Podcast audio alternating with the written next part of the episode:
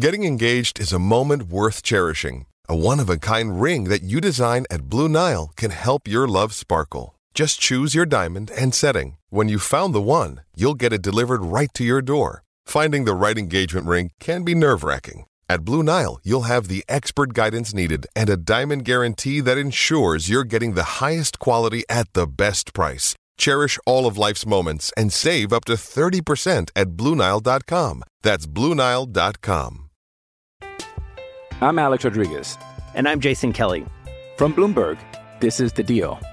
Each week, you'll hear us in conversation with business icons. This show will explore deal-making across sports, media, and entertainment. That is a harsh lesson in business. Sports is not as simple as bringing a bunch of big names together. I didn't want to do another stomp you out speech. It opened up so many more doors. The show is called The Deal. Listen to The Deal. Listen to The Deal on Spotify. Live from New York, it's the show that is not in a walking boot. It's First Things First. Brew's not here, but don't worry. Rick Bucher's coming up. Today, Rodgers' deal nears completion, we think. Would the four-time MVP make the Jets a Super Bowl contender? Meanwhile, Lamar Jackson, still no deal. But what is the secret message that I decoded behind his latest social media post? Oh. And finally, the Lakers look solidly okay. Okay. They do. They look solidly fine. Unbelievable. Is there a chance they miss the play-in, but in a good way? They miss it because they win too many games. Alongside Rick Bucher and for Chris Broussard, I'm Kevin Wilds. Nick, are you feeling optimistic about your favorite team? Oh, I'm feeling optimistic. They're not my favorite team, but I'm feeling optimistic about the Lakers, and very optimistic that before the end of today's show, Kevin Wilds is going to issue an apology and a retraction, so stay tuned, America. About the Lakers. About the Lakers. Okay, I thought it was about our friendship. We start with the Road Warriors, good WWF tag team, an inept version of the defending champs. Here's this odd moment where nobody wants to do anything, and Draymond and Dillon Brooks kind of stand cheek to cheek. Podcaster Draymond Green had 16 points, and Dillon Brooks applauded his media ambitions. Take a listen. That was an impressive showing tonight. Hey, thank you. Appreciate it. You should give the mic to Draymond. Make him talk about me. What was that? Make him keep talking about me so I can play better. Rivalries are created by you win, I win. And clearly we won 4 times, and I think their organization has 0 championships, so I can't consider that a rivalry. So when you say win, you ain't talking about in March. You're talking about... I mean, anybody can win in March. Anybody can win in March. What that mean? I have a hard time getting out of my bed in March. What's the game in March mean? I mean, college basketball. Yeah. A significant amount. Are the Warriors officially done, Nick? Oh, they're clearly done. And I don't know how at this point anybody could deny it. And Draymond can talk about the unimportance of March basketball games, but his team's not going to be playing games past April, past potentially early April if they don't play better in March. So the Warriors have been telling us, Rick, all year long, they're a bad team. You know what? Yeah. They've been telling us all year long they are the definition of a mediocre team. After 20 games, they were 10-10. After 40 games, they were 20-20. After 60 games, they were 30-30. Mm-hmm. And I understand Draymond's feeling that, March, what does March mean to us? Well, when you're the 1 seed, nothing. When you are hanging on to staying out of the play-in by tiebreakers, it means quite a bit. And if you look at their next 8 games, this Warriors team, which is 1 loss clear of being in the play-in, I don't know how anybody can think that they are safely ensconced in the playoffs. They have 3 home games in their next 8. They're against Phoenix, Milwaukee, and Philly. They could lose all 3. Yeah. And the road games, I don't care who they're playing. They can lose all of them because they are... The Rockets? The Rockets have 6 road wins this year. The Warriors have 7. So, and that game obviously is in Houston. So I understand, Rick, that Draymond is holding on to the 4 titles, which he's allowed to, and it's all he has to hold on to. But the Warriors right now, still in Vegas, are considered a title contender, 5th best odds.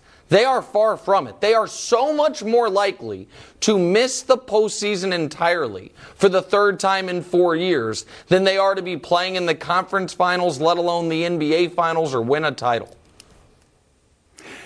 They are not officially dead. They might be on life support. They might be in a coma. But if your Lakers have a chance of making some noise, the same thing can be said about the Golden State Warriors, because the Lakers are pretty much a 500 team and have told us that they were that or worse for the better part of the season. Now, if we're putting everything together right now, I like the Lakers' of course you do. Chances right. more than I like the Golden State yeah. Warriors. But the reason that everybody's hanging on to the Warriors could still be a threat in spite of what we've seen is because we saw the exact same thing last year. From January on, they were a 500 team. The distinction is they demonstrated early on what they were capable of being.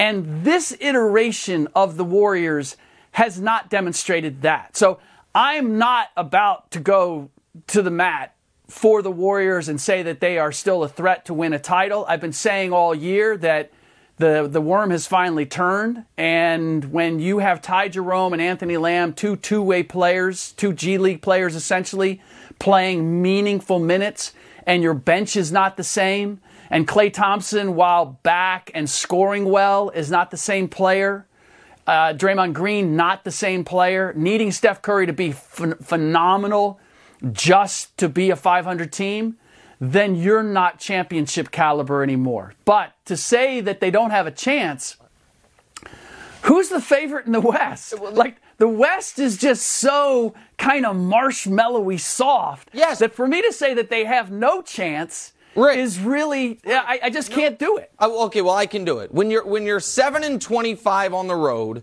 you have no yep. chance.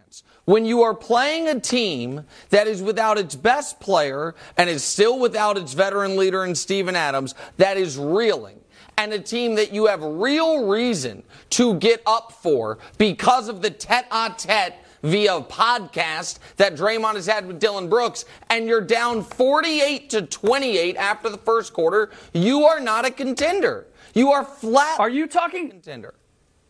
Wait a minute, when you said that they lost to a team missing its best player, were you talking about the Lakers or the Warriors? Because if I'm not mistaken, the Lakers just lost to that same Memphis Grizzlies team without Ja Morant. Rick, I understand that you want to have a Lakers conversation, and we're going to have... No.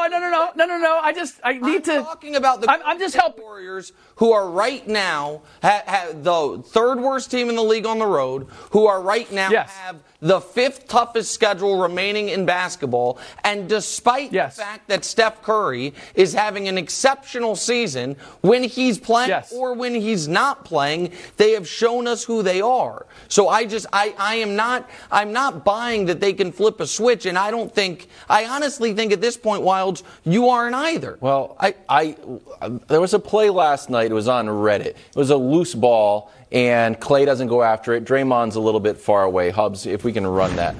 And this feels like the type of team that's just kind of coasting. So Dillon Brooks says, sure, I'll take it and get an easy bucket. And once you get a few of those plays that add up, you end up losing games.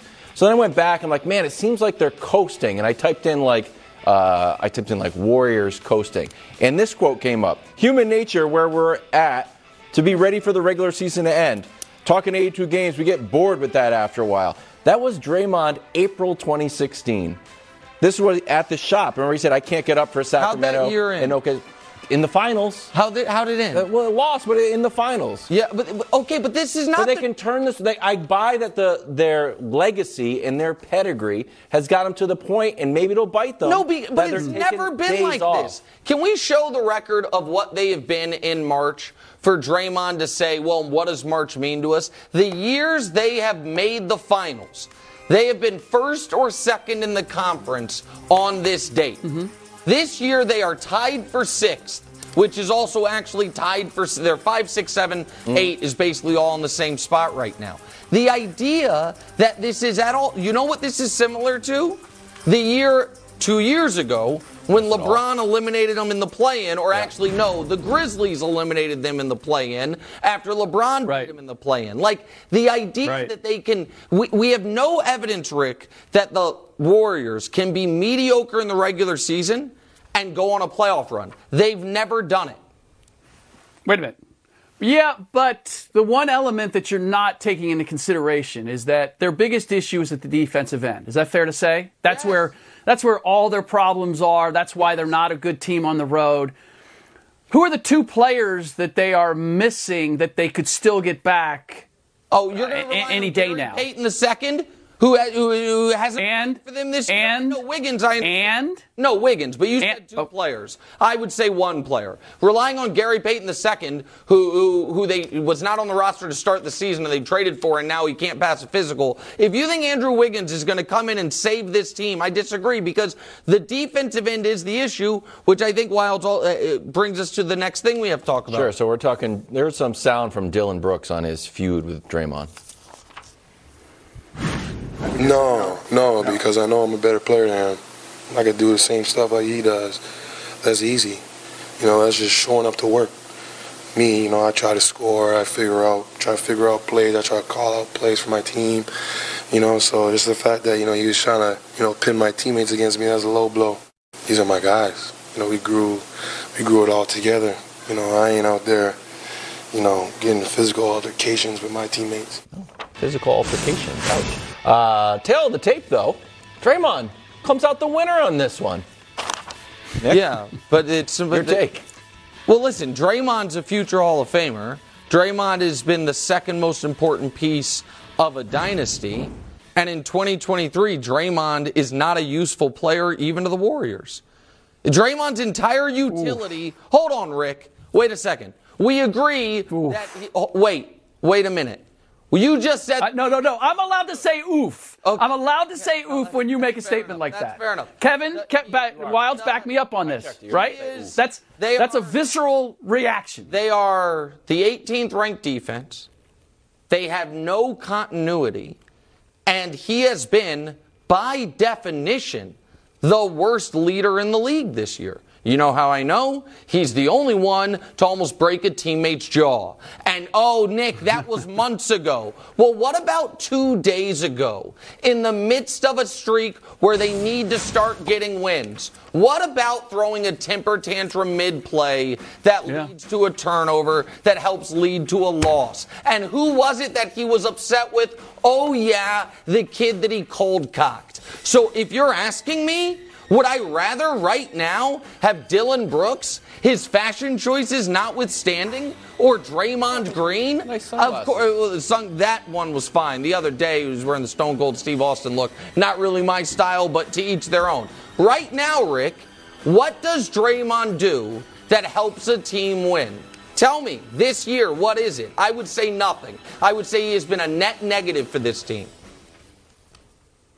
The stats that we just put up there, those are this year's stats. Am I correct? Yes. On that? Yes. Okay, can we show those again? Yeah. Sure. Well, so where do all those statistics, where does he rank statistically in all of these things when it comes to the Warriors? The assists are either first or second on the team. The rebounds are very much there. He organizes them at both ends of the floor. Now, and derailing season. 1-0. Yeah. Look, I there's no question that the punch compromised his ability to lead this team. Well, I'm not disputing that. But the idea that Dillon Brooks is saying, yeah, you know, I figure things out and I tell my teammates which plays to run.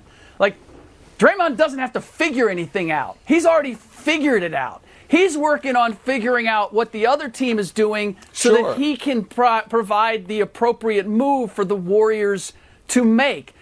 From a mental standpoint, from an organizational standpoint, both offensively and defensively, Draymond Green is still at the heart of what the Warriors do. Now, has he been as good as normal? No, he has not. And the punch had an impact on that. Hold on.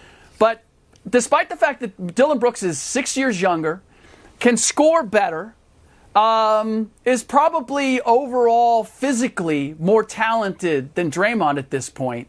There is no comparison IQ-wise between the two. Sure. And if there's one reason why you should still believe in the Warriors being able to get something done, it's because of their IQ. No, and again, I want to make it clear with respect, and I guess this is not going to sound that respectful, but with respect to Dillon Brooks, he is likely going to, finish hopefully a long career, but never have like an NBA legacy, so to speak. Draymond Green has one. Draymond Green helped, I don't want to say reinvent the game, he didn't, but he is what unlocked the small ball, and he was and I think he should have more than one Defensive Player of the Year award. I am not questioning his bona fides.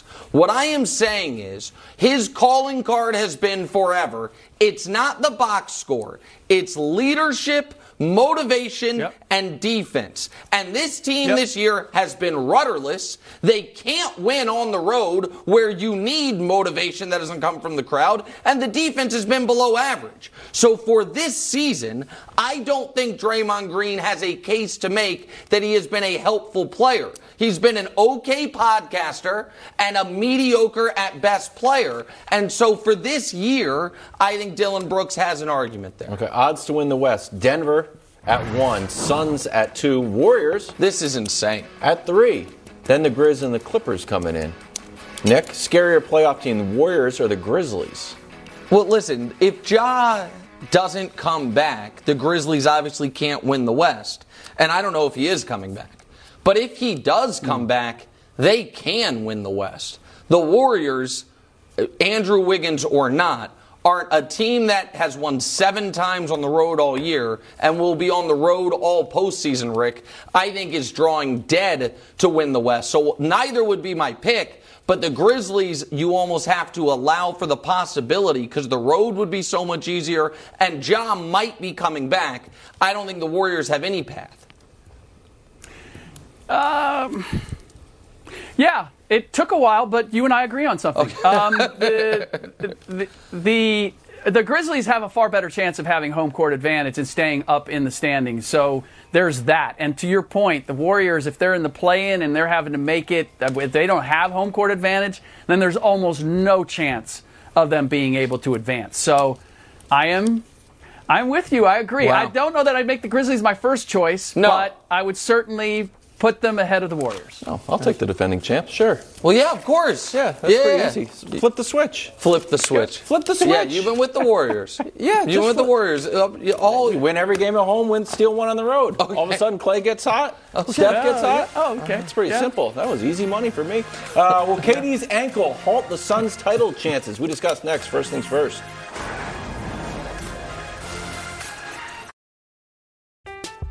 I'm Alex Rodriguez. And I'm Jason Kelly. From Bloomberg, this is The Deal. Each week, you'll hear us in conversation with business icons. This show will explore deal-making across sports, media, and entertainment.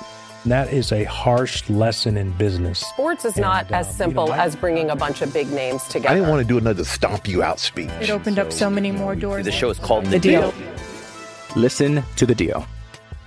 Listen to The Deal on Spotify. Welcome back to a big Friday show. We're talking about the Suns. Kevin Durant left the arena in a walking boot, expected to miss 2 to 3 weeks. Suns, Nick, have 16 games remaining on their schedule, currently 4th place in the West. Yeah. How do you think KD's absence affects the Suns' title chances? I mean, I think it's not quite devastating, but a brutal blow in the worst-case scenario for him. I mean, Rick, if I were to say who are the players in the league, star players, that you have the highest level of injury concern for, he's now one of your top 3 draft picks. Kawhi, Anthony Davis, and Kevin Durant, to me, would be the 3, with LeBron probably 4th because of the age and what we've seen the last few years. But post-Achilles, his body does not seem to be able to hold up, and he always had a body that you were worried about, but for a dozen years, it was like, you have no reason to worry about it. He had the 1 foot injury where he missed basically a whole season with the Jones fracture, and other than that, He was 70-plus games basically every year. He played all 66, the 66-game season. He had a couple 80, 81, 82-game years. And now since the Achilles, he obviously played 0 games that next year, 35, 55, 42. And here's the other part of it, Rick. It's not just now the Suns are going to have trouble climbing in the seeding. It's that he's going to have less time to gel with these guys. And I know everybody says, Kevin Durant gels instantly with everyone. Well, yes, to a degree, but you still want to get on the court. But the other part of it is this. Their first-round series could be against Dallas, could be against the Warriors, who some people still believe in, could be against the Lakers, could be against the Clippers. Good teams, right? Teams that could throw a real scare in you. And my experience last few years, Rick, with NBA injuries is when a guy comes back, he ain't going 38 minutes full bore. It's like, okay, here's 21-minute, you know. And so I think for the Suns, this absolutely opens the door to them getting bounced in round one, depending on when he comes back and how healthy he is. And I feel terribly for him, but I think it's a potential disaster for them. Yeah, and two of the other guys that you could add to your list are also Phoenix Suns, and Chris Paul and Devin Booker. In terms of guys that you look at and say they've had difficulty staying healthy through the course of an entire season. So I'm with you on that. And keep in mind, Kevin, this isn't the first injury this year where he's missing significant time. So where he is conditioning-wise and being able to ratchet up and go to the next level in the postseason where everything gets more difficult. I was not as high on the Suns' title chances as a lot of people were. I believe that the winner, the champion this year, is going to come out of the Eastern Conference, and whoever is coming out of the West is going to be essentially cannon fodder for that team out of the East. Strong. But that said, I don't even know, to your point, I'm not convinced that they necessarily get out of the first round or anywhere close to the conference finals for this, not just the absence of KD for this stretch and not just because of the chemistry issues. But too much has been made out of the early start with Kevin Durant. They've played either really bad offensive teams or a really bad defensive team in the Dallas Mavericks, and we've jumped to conclusions that this team is now ready to play anybody in the West. And I need to see them where their defense in particular is going to be challenged. Losing KD, this tells you where their defense is. Losing KD is a major loss for them defensively because in those 3 games, he was one of their top 2 rebounders and one of their best shot blockers. And now they're going to be out without him. And I don't see anything on that roster. Here's the other part. I don't see the depth on the roster or the pieces on the roster that if you told me, well, we'll use 2 or 3 guys to make up for what Kevin Durant does. They don't have it. They've traded him. I don't see the requisite talent to be able to do that. That's right. All right, Nick, question for you. I'm going to give you multiple choice. What are you worried about when we talk about the newness of KD and the Suns? Here are your options. Number 1, end of game, like Luka and Kyrie when they were playing hot potato. Number 2, general strategy, offensive strategy, like when the Nets ran into the Celtics, he was getting bottled up. They didn't have a plan B, but you should have a plan B. Or number 3, general vibes, like, hey, how are Chris Paul and KD going to work out? What are you worried about that they're not going to be able to work out in the regular season? And just if KD's back in the playoffs. The last thing I'm worried about is end of game. Okay. Because of KD's heightened shot-making ability, they can do what they did against the Mavs, which is have a broken play that was kind of a disaster, and it doesn't matter because KD can just bail them out. So it's not the end of games. I think the on-court continuity, particularly on the defensive end, is wildly important for their ability to make a playoff run. And I am also concerned, I've made this point before. I made this point before Durant got hurt, but I want to reiterate it here. Whenever we talk about sports and we do our picks, we always add the caveat of if healthy. Yep. But for certain teams, that caveat is more deserved than others. Like last year, I feel like the Milwaukee Bucks got very unlucky. In that you had no reason to expect the Middleton injury. He wasn't a historically really injured player. He got hurt, and it's like, damn, probably, in my opinion, cost them a title. But then there are certain times, like the 2018 Rockets, where it's like, oh, Chris Paul had a soft tissue injury late into the postseason. I mean, it is unfortunate, but it's not unforeseeable.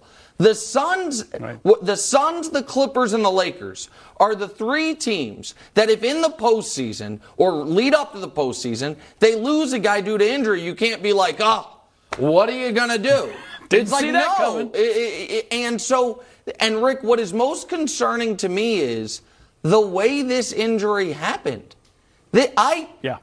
I'm not familiar in my – listen, you've been covering the league longer than me, but I've watched it closely for almost 30 years. I don't remember a star player getting hurt in layup lines to where he misses time. Like, I've seen a guy something tighten up on him in pregame. Obviously, he misses the game. Right. But for him to be, I'm making my debut to I'm leaving in a walking boot and I didn't play in the game – I've never seen it, and it does make me concerned about how, for lack of a better term, fragile Kevin Durant is at this point. Yeah, it's hard to argue. You know what? I'm giving you a TV hug right now. Thanks, Rick. I'm giving you a TV hug because I believe like we're on an agreement streak. Well, here. We're talking Lakers in about 10 minutes, so that'll change. Don't worry about it. But we'll get back on track. Okay. Yeah. No, I'm with you, and this is actually a reflection of the change I believe that people are not taking into account, which is we have this idea that it's star power that wins you championships, and that you need to have three stars, you need to have big stars, and that's how you build a championship team. And what we've seen over the last couple of years is that is not the case, whether it's load management or it's just the inability to avoid major injuries. The teams that have depth and versatility and aren't top-heavy are the teams that are ending up with being in the finals and ultimately winning it. And so this is, I think, one more example of that. You gave away three quality players who helped you get to the finals 2 years ago and win 64 games last year to get Kevin Durant, who now is on the shelf, and you don't have the requisite ability to recover from that. Title odds, number one, Celtics and Bucks tied. I got the Bucks at number one. Then Denver, and then Phoenix. So this is the most optimistic. You're a smart man, Wilds. Thank you. This is the most optimistic view, Nick. If the Suns do win a title, how much credit will Kevin Durant deserve? Well, I think you'll deserve massive credit. I don't look at this as like, oh, ready-made. I thought the Suns' window, I don't care they won 64 games last year. Mm-hmm. I thought their window was closed. Mm-hmm. I thought that Luka closed their window on them. Their window maybe even closed the year before in the finals up 2-0. But I didn't look at them as a real championship contender. So I would give him massive credit. I want to go to you, though, Wilds, because you're the be-kind guy. You wanted to discuss this, so you go ahead. Well, I think it would be strange. It would be another weird title for Kevin Durant, Rick. And if every other team there, it's like, well, the Bucks battled back and the Celtics got over the hump and finally the Joker was able to justify his MVP. If Kevin Durant comes in the middle of the first round, wins a handful of games and wins finals MVP, I don't know how we're judging his legacy. It's like, all right, he got another one. So now all of a sudden he's got three finals MVPs and people won't like any of them. I'll like them, but I think it'll be strange.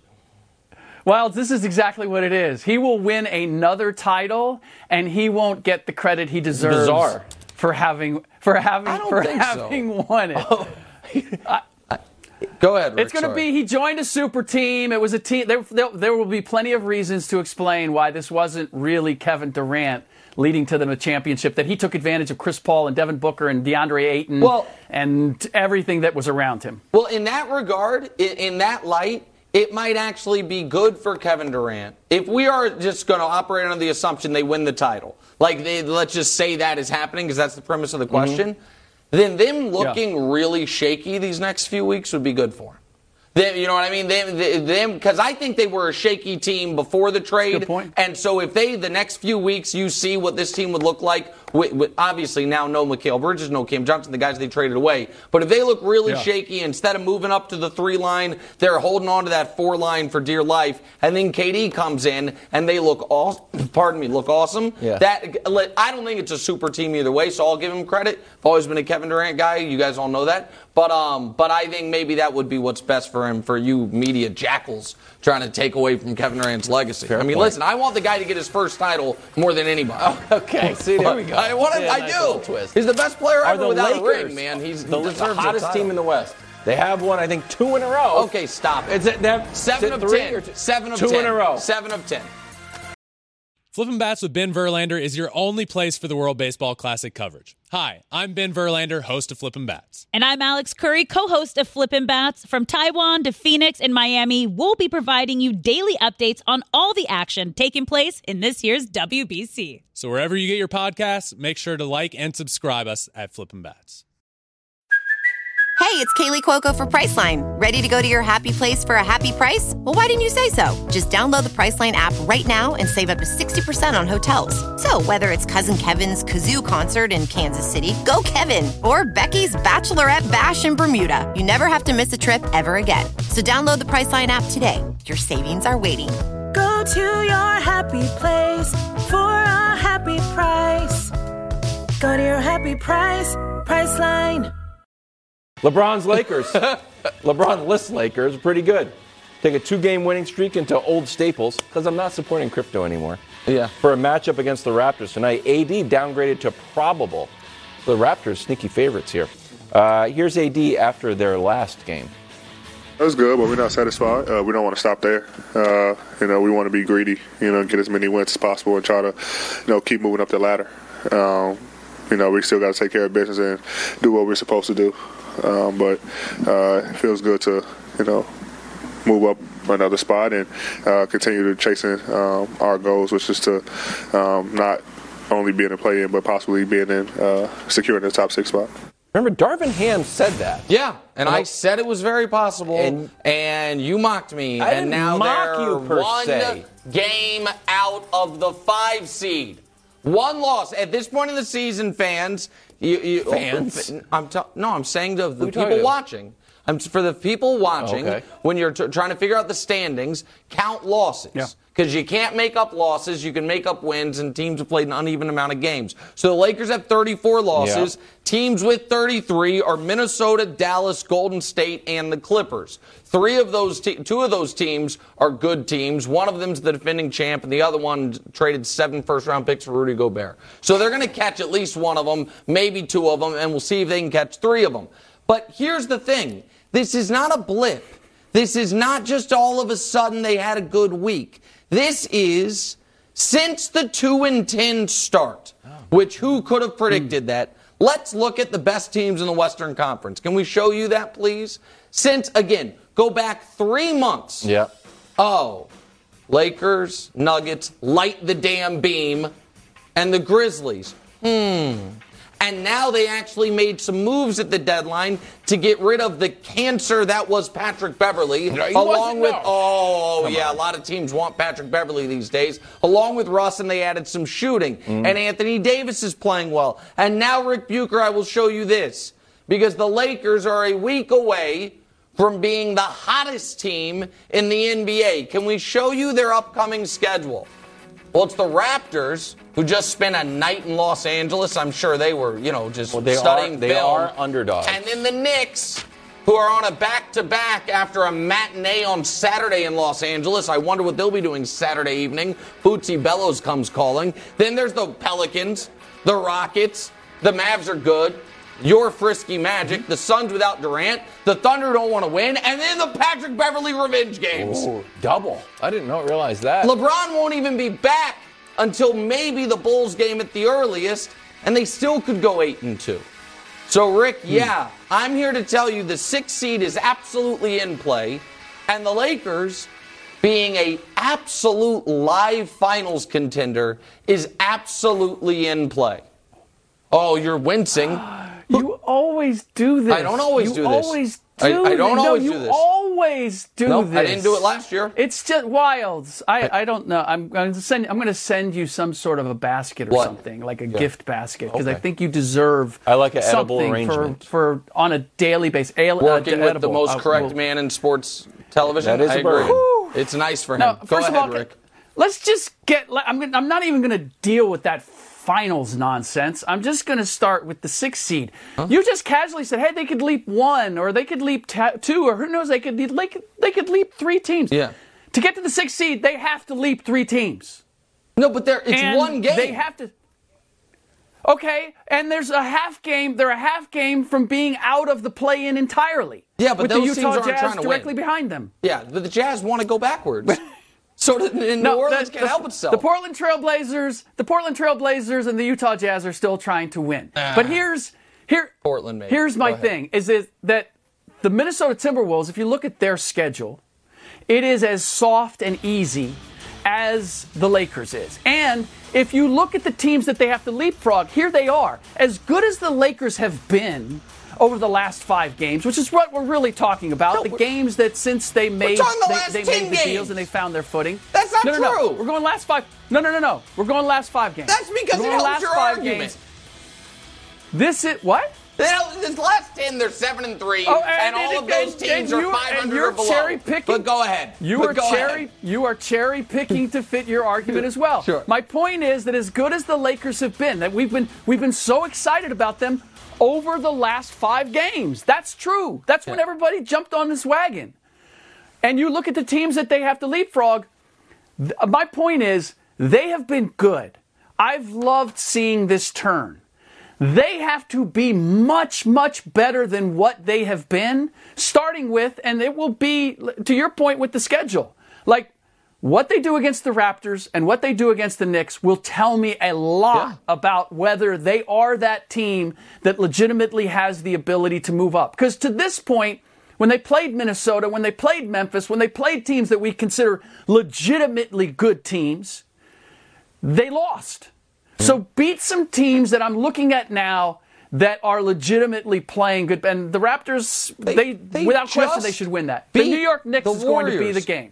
They just beat the Warriors, who are one of the teams they have to leapfrog. And so hold on.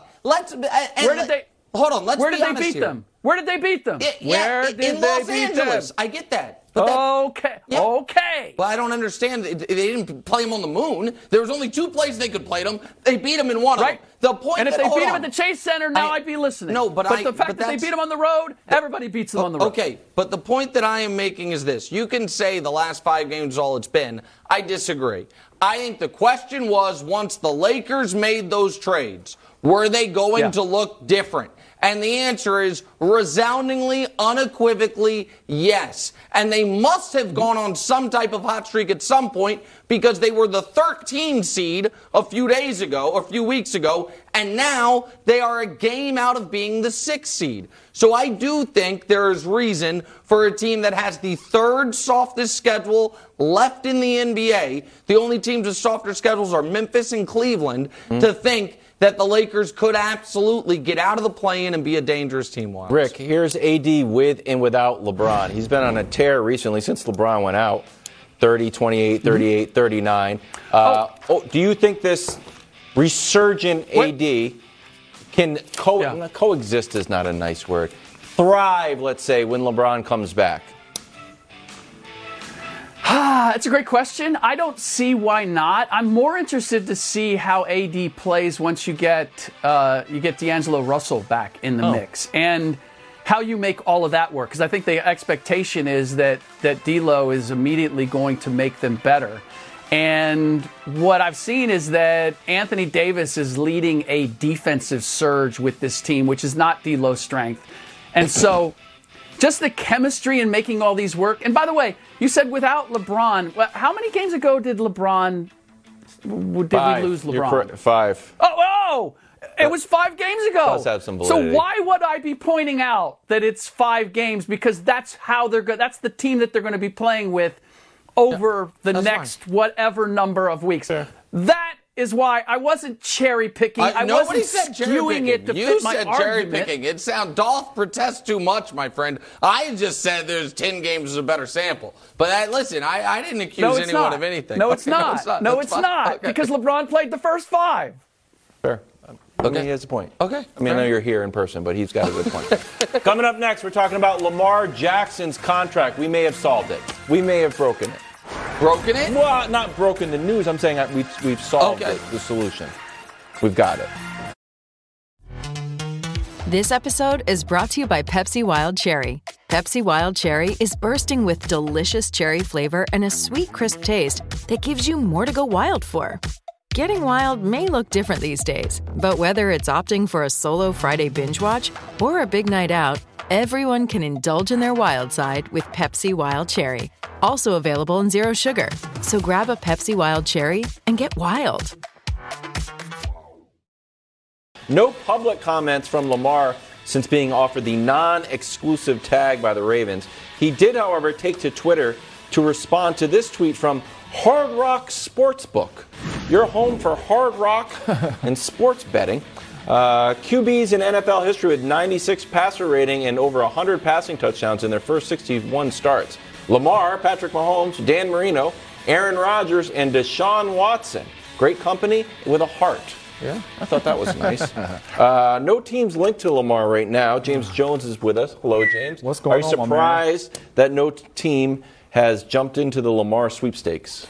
I'm very surprised. You're talking about a 26-year-old MVP quarterback, right? That can lead your team at any time. He's 49 and 18 or 19 as a starting quarterback in this league. The QB wins, folks should love him. Yes, all he does is win football games, right? And for me, this is mind-boggling because you pay guys like Daniel Jones. You pay guys like Derek Carr. You pay guys like Kirk Cousins. You pay these quarterbacks, and now all of a sudden teams that need quarterbacks are not even shooting a shot at Lamar Jackson. Like this for me is truly disrespectful to Lamar Jackson and what he has done, because usually in the National Football League, you turn on the tape and you look at it and you see if this guy can really play the game at the high level. All Lamar Jackson has done is played this game at a high level. And I look at spots like the Falcons, the Panthers, and all that. Coaches get fired because you do not win games, correct?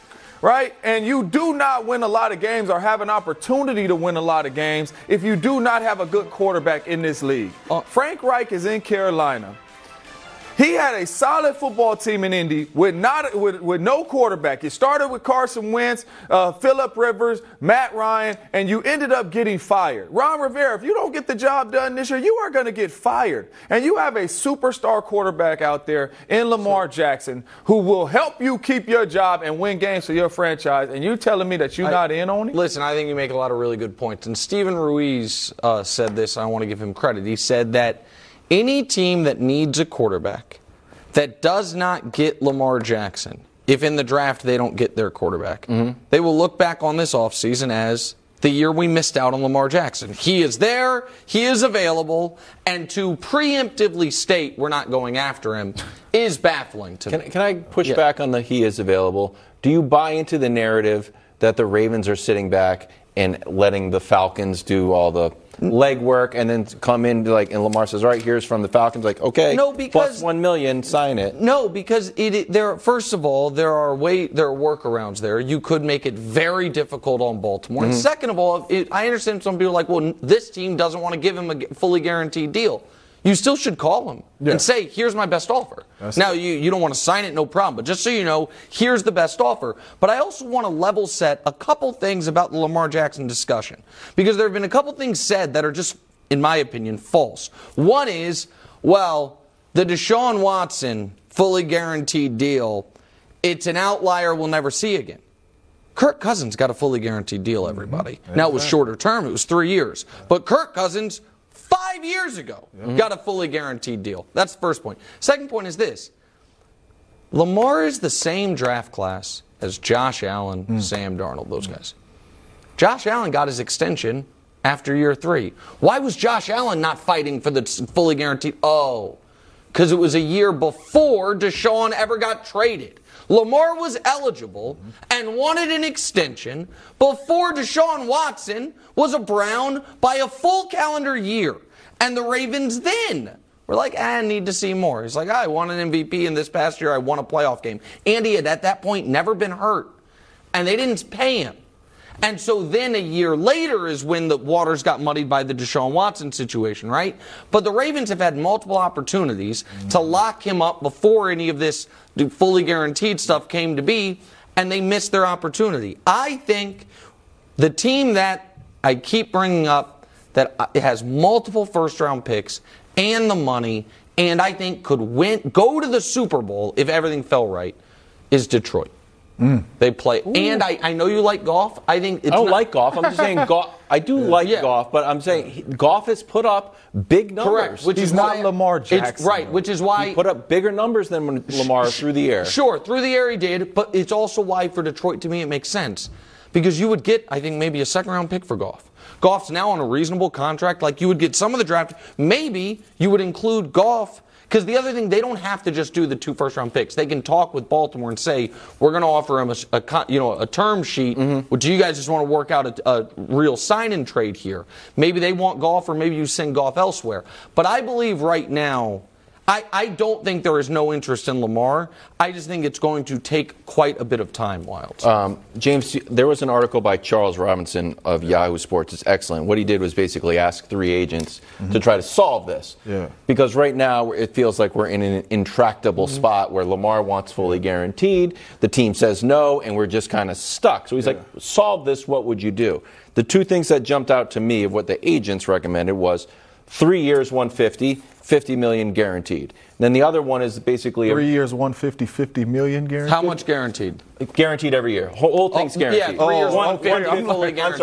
I'm sorry. Guaranteed every year. The other one is some version of that 4 years, but I think it's like Mahomes where it kicks it. The guarantee kicks in every year. Guarantee. It's a rolling guarantee. Yeah. Do you like any of those, or do you think it's like, no, man, it's Deshaun Watson or bust? But to be honest with you, I like a couple of those deals, but and that's why I truly believe in certain situations you need an agent. I understand you want to handle this stuff by yourself or your mom, your agent, or whoever. You got these people in your corner. But I had an agent, and it was times to where he said, son, you're not getting that. I don't care who you think you are. I don't care what you think you put on tape. I don't care what you think these coaches think of you, what you think the league thinks of you. You're not getting that. I don't know why he doesn't call David Mulligeta, who's Deshaun's agent. Yeah. And just be like, you went through this exact thing with a guy who had potential criminal charges hanging over his head, hadn't played in a year, and everyone knew was going to get suspended. And that, and again, I have no connection to David at all. I'm not shilling for anybody. He's not a clutch guy, any of it. But not that I'd ever shill for any clutch guys, but just to be clear, but somehow he got a bidding war for in this the closest situation. At this point, I agree with you. Yes. Like, I think there's a pride thing with the no agent thing. No. But at this point, I think it would be in his best interest to at least consult somebody. When Deshaun signed, this was from the New York Times, Watson reportedly also met this week with Falcons, Panthers, and Saints, and there was a bidding war. Yeah. Like, it seems like it would make sense. Are the Jets Super Bowl contenders if they get Aaron Rodgers? I can't wait for this segment. But we just break the Jets. Jets! Think that they've got, look at this. That was a good Patriots highlight. Think they've got their new/old quarterback, age-wise. Yeah, it's not Sanchez. That's funny. They've reportedly worked out the contract and compensation for the deal, so what are we doing? And now we're waiting. Are the Jets making the right call? We're going to start with Nick Wright. Okay. No, I don't believe so. I think that given the fact that you have to trade for Rodgers, so you have to give up picks. Now, you'd also have to trade for Lamar, but Lamar's younger and better. And given the salary, to me, if we were to go back 3 weeks to the start of before any of the quarterback carousel, I would have ranked the Jets' options as follows. Lamar, number 1. Oh, no. Now, he's the most expensive, but he's the youngest and the best by a mile. Derek Carr, 2. Ooh. Purely because you don't have to give up any draft capital, and it's less on your salary cap. This one, God, I'm glad Brew's not here. I think I would have Jimmy G 3. Holy cow. Purely because I think Jimmy G's going to come in the mid-20s. I think he's going to cost less than Geno, and again, no draft picks. No, you're not talking turnovers, you're talking salary. I'm talking about salary. And it's all about surplus value, right? It's all about, can you generate more than you're costing me so I can end up, and if you're not as good of a player, with the money I save, can I then acquire better players around it? That's the whole name of the game. And then I'd have Rodgers 4th. And again, it's not because he's not one of the all-time greats. This is kind of a cousin to the Draymond conversation we had. Not the same, but you can be a Hall of Famer and an icon and also not close to that anymore. And then when you add to it, James, what I would want to know if I'm the Jets is, okay, so if we trade for you, when's the first time you're actually going to shake Garrett Wilson's hand? Because if it's going to be at mandatory minicamp, I don't know if that's going to work. Because you said, I remember when you sat with us and remember the time when Christian Watson didn't read the hand signal and Aaron got upset and you explained to us about how that worked. I think you need a lot of time with these guys early if you're going to try to hit the ground running and make a run in the tough AFC. And while it's not Aaron's obligation to show up to the voluntary stuff, if he's going to be on my team, I'm going to want him there when it's a whole new team and a whole new everything. So it's not the decision I would make if I were the Jets, but it sure seems like the decision they are making. Yeah, I mean, if it's in order, if we're talking about the quarterbacks that you should attack in order, absolutely. Everybody knows how I feel about Aaron Rodgers. Thinks he's the baddest man on the planet to ever throw the football. Sure. And I'm biased a little bit because I played with him, but when you're talking about this, Lamar Jackson absolutely should be numero uno. You're going to plug him into your offense with a really good defense for the next 10 years. And you're going to have opportunities to punch your ticket to the playoffs, and who knows how many Super Bowls you're going to get to with Lamar Jackson. Number two would have been Derek Carr as well, because you do not have to trade for him. You can offer him a decent contract. You don't got to give him no draft capital. You can build your team around Derek Carr for the next 3-4 years. And then it would have been Aaron Rodgers. Sure. Right? Aaron Rodgers would have been my number three. And that is why he would have been my number three, is because he's leaving a situation and coming into a dang near identical situation. You have young players on the outside that you're going to have to get chemistry with. PFF got the offensive line second worst in football, right? So you're leaving a solid offensive line in Green Bay who can protect you. Then you come into them, and they can't protect you. You have a running back in the backfield coming off of an ACL injury. Yep. You have two very good running backs in Green Bay. You have a solid defense in Green Bay. They finished 7th in scoring. You know, so for me, leaving Green Bay and coming to the Jets, and I know we're talking about the Jets, are they making the right decision? Yes, they are shooting their shot at a quarterback because they believe they're a quarterback away from competing for a championship. But as for Aaron Rodgers, this makes no sense for you to go to the Jets and not stay home with the Green Bay Packers, where you have built some chemistry with Christian Watson and Romeo Doubs. You have a solid offensive line. You have some good capital in the draft. You have a two-headed monster at running back, and your defense finished 7th in scoring. Why do you think he wants to leave? To be honest with you, I don't think it's him. That they're just done with him. Yes, I don't think because Aaron Rodgers ain't came out and said, hey, man, I want out. I don't think it's him. I think it's something with the organization where they're at least thinking it's time to move on. Turn the page. Okay. Sauce Gardner famously took a souvenir from Lambeau, and yesterday he burned it. Okay. Ceremony to lure Rodgers to the Jets. Take a listen. Where A-Rod at, man? Where A-Rod? I mean, let's make this happen, man. This me talking now. I ain't playing no games no more. I'm not playing no more, A-Rod. I was playing that first. I'm not playing no more. You see it in my face. I need you to lock in. I need you to come here so we can win the Super Bowl. Okay. All right. He also talked about that there was going to be a package deal, which I thought was interesting. Where it's like maybe Rodgers is coming with someone. I don't know who, but maybe it's like a Brady, Antonio Brown, Gronk situation. Are the Jets Super Bowl contenders? You can say no. I mean, no. I don't. I don't think so. That's correct. You know what I mean? And I'm a believer in Aaron Rodgers. I've seen him do some special stuff on the football field. But I think there's too many holes in this team for Aaron Rodgers just to come in and solve and say you're going to the Super Bowl and you got to go through Patty and you got to go through Joe Burrow and you got to go through Josh Allen. You're possibly going to have to go through Lamar Jackson. I do not think this is a Super Bowl caliber team, even with Aaron Rodgers on the roster.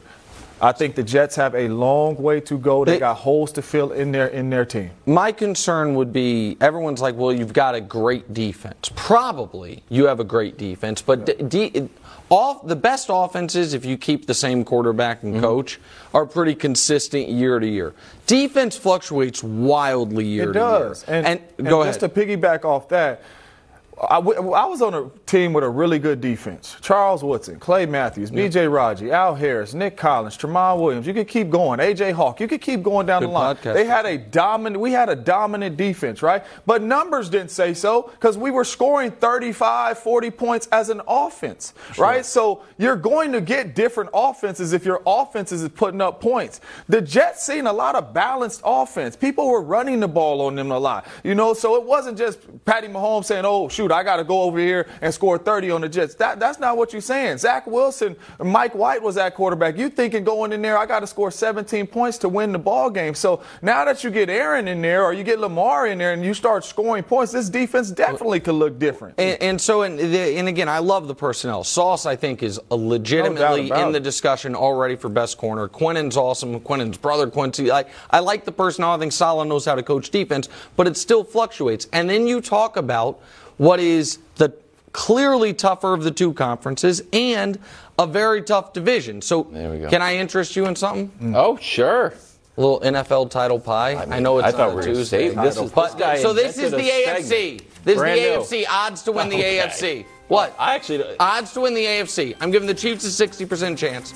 I'm giving the Bengals 15. That's red and orange. That's a real. Yeah, asking a lot from your TV set. No, look at that monitor, doofus, right there, and it looks fine. Could have been striped. 10% for the Prince, 5% for the back-to-back defending, 7th place finishing Buffalo Bills. Then the Chargers, Dolphins, Ravens, 4-3-2. I give the Jets with Aaron 1%. I give him a shot. The Sacramento. The Sacramento Kings, exactly. Light the beam. I give him a shot. You're just all out on Buffalo, huh? That's 5%. That's something. Who also seems to be all out on Buffalo? Stephon Diggs. Yeah, what's going on? Who's there? I don't know what's happened to us. I don't know what's wrong. I got some ideas. You know who's also all out on Buffalo? Leslie Frazier, who's like, I'm you know what? I'm walking away from the game for a year. I'm so traumatized. So don't worry. So my point is, Wilds, sorry your Patriots didn't make the pot. Well, I mean, is there slices of a percent? Like partial ownership of no, there's not. Team? No, that's it. That's the whole thing. You couldn't dismiss them because maybe Aaron has a throwback season to a couple seasons ago. Mm-hmm. But to me, it would be I think the Jets don't even think they're going to win the Super Bowl. I think Jets are like, can we make round two? You know what I mean? But what's the point of that? Then you're going to get, what, a 41-year-old Aaron Rodgers? I think the point of it is that there is for certain teams value. And we're going to have 17 Sundays that our fans are excited about. We're going to be viable. You know what I mean? We're going to have a shot. We're going to get in the tournament and see what happens. I think that's the plan. Get us a quarterback, punch our ticket to the tournament. And see what the hell happens. Okay, yeah, maybe. If you don't have any plans in mid-June, why don't you consider heading over to the Psychedelic Science Conference at the Colorado Convention Center, where a featured speaker will be Aaron Rodgers. Nick? Yeah. In one of your oldest man takes we've ever heard. This was not an old man take. Go ahead. Finish. At 10 a.m., you have an issue with this. Even though you're usually well read on these issues. I did not say I have an issue with it. I said this is the NFL is run by people who I have read stories about a team dropped a guy on their draft board because he's too well read. They're like, I don't know how much he loves football. We hear stories about guys who it's like, oh, this guy has diverse interests, and we hate that. And it's the NFL. It is run by, not necessarily politically, probably that too, but very conservative thinkers. Yeah. And for your quarterback to be headlining a drug convention. Not headlining. Okay. Speaking of featured speaker at a drug convention, it strikes me as... I think it would raise some eyebrows for, I don't know, man. Woody Johnson in the pharmaceutical industry? Maybe it's because it's psychedelics and because there is, kind of growing science supporting psychedelics is like a healing thing. If it was year two, year three, and you're a young player, you better believe it. A lot of people, they do it to Kyler. You don't care about Kyler and all that. Speaking at the Call of Duty convention. You know what I mean? So, they do it to Kyler. So for me, in year 20, going into year 20, I'm not really worried about what he has going on. But if he was a young player, you better believe it. That is how they talk. Okay, this is why it's such an old man tape. I printed out the I'm the old man. You're printing out news articles. I didn't want to read it on my computer. Yeah. But it is a legit conference with lots like neuroscience updates from John Hopkins, introduction to psychedelic law. I understand that. Neuroscience updates from UC Berkeley. We're acting like it's just Timothy Leary out in the woods. I'm acting like we have known for 10, 15 years at a minimum that marijuana has legitimate therapeutic reasons for stress, anxiety, and certainly for pain, right? And football players had to fight tooth and nail to be allowed to use just weed, even when it was being legalized across the country, because the league is on stuff like this usually a few years behind. Like, we were starting to legalize gambling when Tony Romo still wasn't allowed to do like a fantasy football convention, because there's the league is usually not on the cutting edge when it comes to this stuff. And the fact that just because, you know, Nicole Kidman has a TV show about how the psychedelics can help you heal and all these things, and it's becoming very much more in the mainstream now than it was 5 years ago, doesn't mean that I think the NFL is like, if you need to microdose mushrooms to get over some past trauma, we're all for it in the offseason. I don't think that's where most of these front offices are. I wasn't familiar with the Nicole Kidman show. Oh, really? 9 Perfect Strangers? Quite good. Oh, I didn't know it was about psychedelics. Yeah. Oh, spoiler alert. Sorry. They're all tripping in that show. Welcome back to the Friday Five. This is when we give you 5 quick minutes on Friday. Odell holding a workout for NFL teams today. No word on whether or not it will be shirtless, but there will be one-handed catches, I guarantee you. James, where do you want to see Odell land? Ooh-wee, that's a good question. Thank you. I would love to see Odell Beckham Jr. go to the Minnesota Vikings. They just released Adam Thielen. You go out there with Kirk Cousins, be on the other side of Justin Jefferson, where Justin Jefferson is going to get all the attention. You reunite with the head coach who was your offensive coordinator at the Rams. So he knows how to use you, knows how to get you open. You're going to go out there. You're going to know the system right when you land in Minnesota. You got another guy on the other side of Justin Jefferson who could run, who's explosive. I would like to see OBJ in purple in the Minnesota Vikings uniform. I like that. Okay, I like that as well, except for I'd like to see Odell for the first time in his career with a truly elite quarterback. Stafford's good. And I'm not trying to, but I'm talking about him, a guy that we look at as a no-doubt Hall of Fame quarterback, which we've never seen. He started with Eli, and I know a lot of people think Eli is going to be in the Hall of Fame, but when Odell was with him, Eli was on the backside. I know where we're going with this. Well, wait just a moment. You don't know where we're going with this necessarily. There have been. I know you're thinking I'm going to connect him to a certain team, but when Christian McCaffrey was available, I did not connect him to the Chiefs. There are a lot of guys I don't. Because I understand what the Chiefs are trying to do. But before I even give the answer, what we saw, shirtless or not, was the video that all year when people were talking about him going to the Cowboys, I was asking to see. I kept saying, can we see Odell on a football field? No shirt. It was shirt, no shirt, don't care. Can we see Odell Beckham Jr. on a football field so we know that he's healthy enough to actually help a team? And I think it is very clear he is healthy enough to actually help a team. Very clear from one video?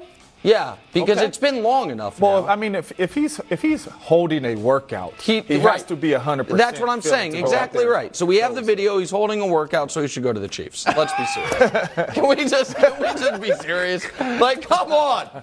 And I'll be honest. Football fans, isn't that kind of what you want to see as well?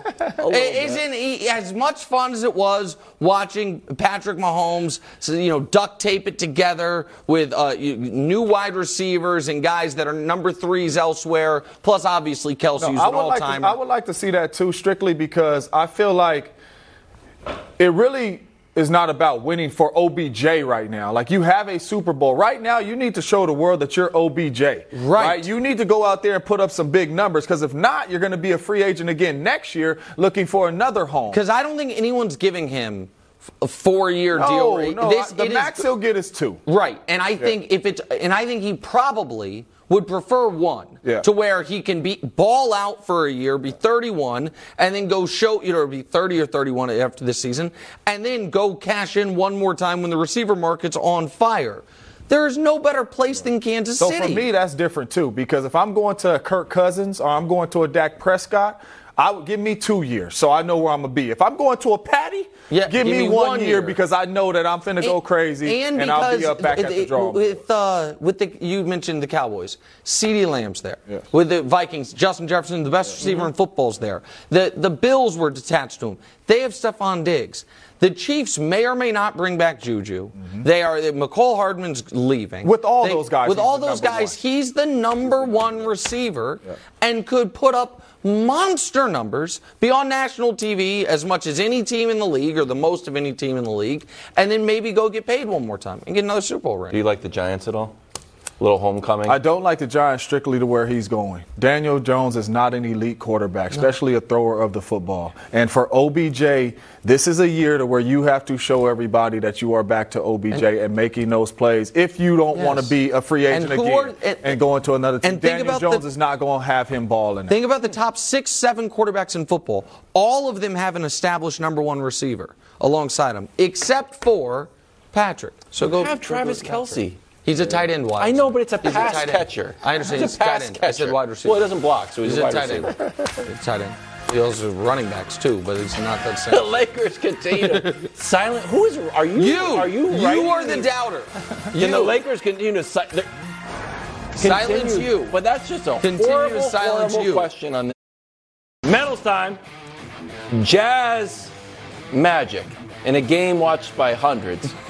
Paolo Banchero shakes Weird and Wonderful fave, but never in a good way, Walker Kessler, and gets the dunk. But the Jazz won, and they are currently a half game outside of the play-in. Yeah. I think they're going to make it. Okay, I do not. More on the play-in in a moment. But the first bronze medal, Domantas Sabonis, 24-13-10.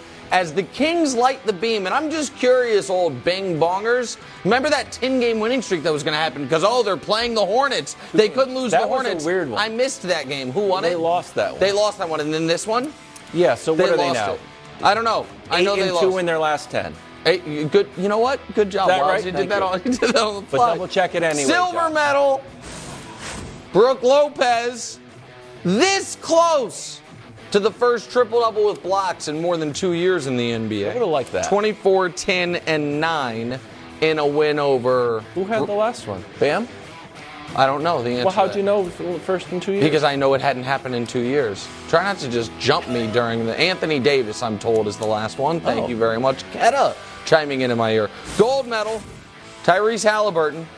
28 or 29 and 19 in overtime win. You might say he got 19 rebounds. How? Şengün was the guy trying to box him out. Couldn't do it. There it is.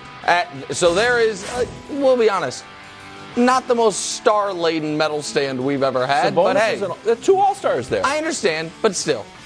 But still, there's the medal stand from last night in the NBA. Two All-Stars. Raptors head into Staples. And again, I'm calling it Staples, not only because I'm out on crypto, I'm also in on office supplies. Favored by 2.5 points in L.A. tonight. Yeah. Nick? Do you want to? No, I'm just going to jump in. L.A. is hot. They're the hot team. Do you just want to apologize to me? They won 2 games in a row. Do you want it? Not for that, but partially, because a few days ago, just a few days ago, I here said the Lakers have a better chance of a deep playoff run than the Warriors. Said winning the championship. I said the Warriors had a 0% chance to win the title, and the Lakers were more than 0%. Probably going to win the title. I did not say probably going to win the title. And you laughed at me. You mocked me. I gave the Lakers actually an 8% chance. If you remember the Tuesday title pie. I do remember. It's a good segment. Do you, right now, this moment, who do you have more faith in? The Lakers or the Warriors? I believe in the Warriors right now. Based on what? Based on boredom. That I think Draymond and the Warriors in general are bored. And I think they can turn the switch. Do you think they were bored against the Grizzlies, who Draymond spent the whole week trying to napalm? They got outscored 48-28 in the first quarter of that game. I think they're a little bit bored with that little ball rolling and nobody went after it. I just feel like it's a mentality and they need to flip the switch come playoff time. Okay. And I know that once I see if LeBron comes back full steam ahead, I think it will be interesting. Well, he's obviously going to do that. And if AD is able to stay this Pelicans AD, I really believe in them. No, what are you talking about? You turn yourself in circles. If AD you is really Pelicans AD, I believe in Pelicans AD. All right. The Lakers about to win 7 of their next 10. After winning 7 of their last 10. Hubs, let's. Yeah, mark that. Mark that. Please. See if it's the first thing I got wrong in 2020. Back up.